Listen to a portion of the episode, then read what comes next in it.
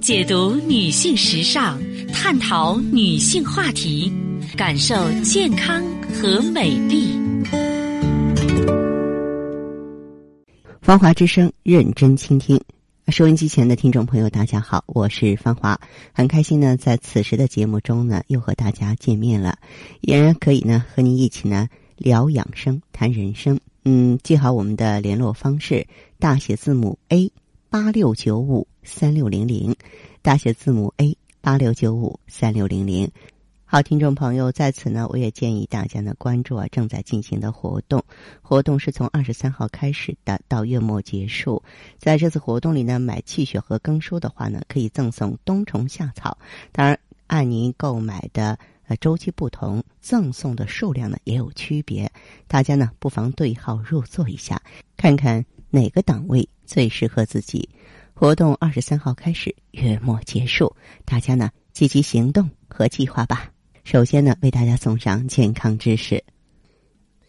那么接下来，今天我们的话题呢，呃，要从养生先养心来说起，因为，嗯，这个夏天的话呢，也是一个。养心的好时机。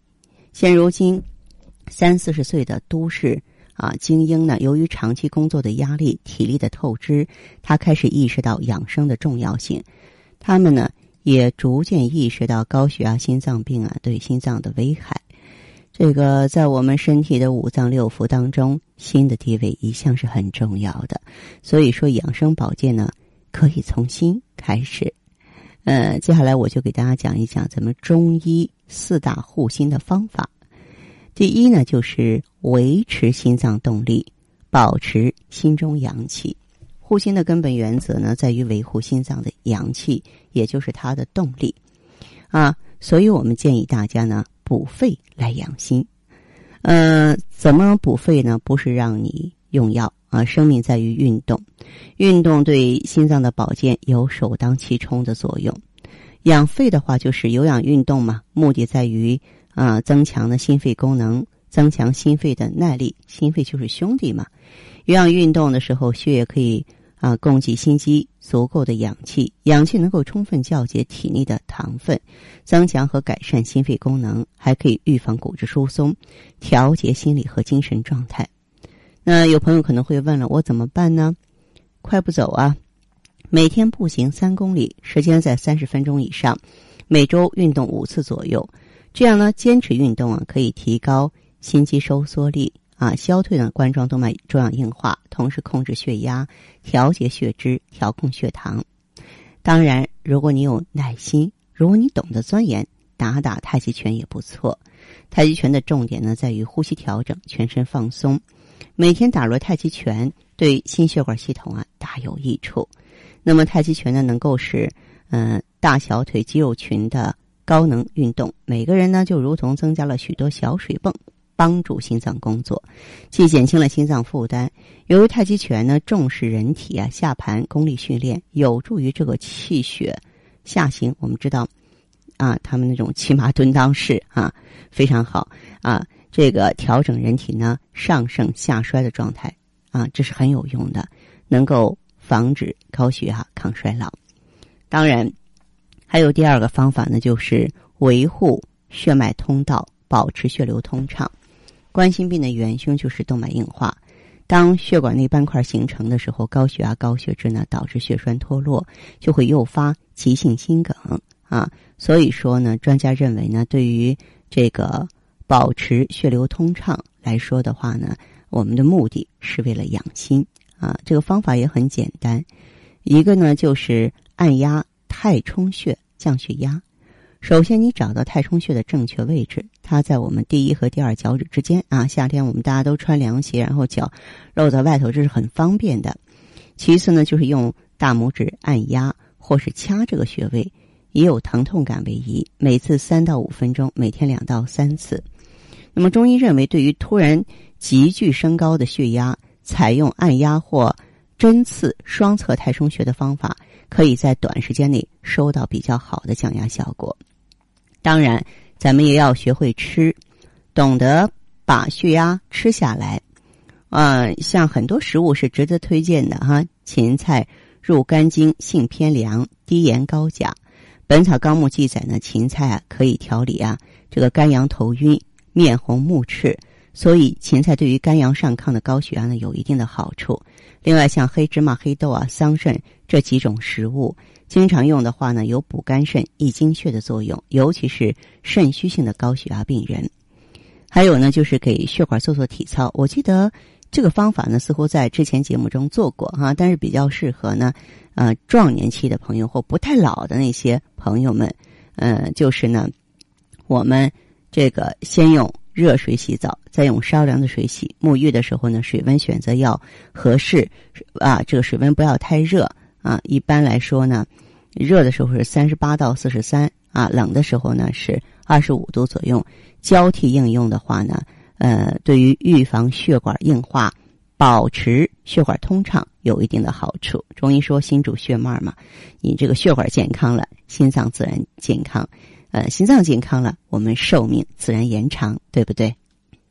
好的，听众朋友，您在关注收听节目的时候啊，如果说是自己呢也有问题，家人也有困惑，可以加入我们的微信。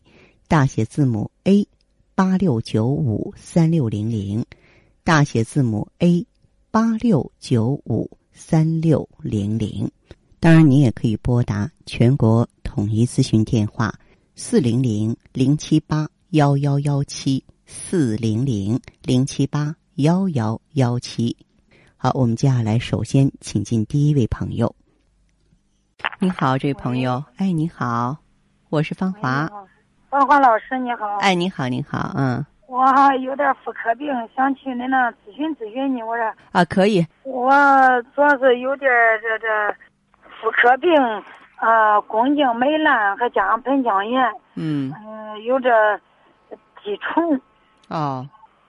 滴虫，以前宫颈糜烂也做过，好像反复。嗯。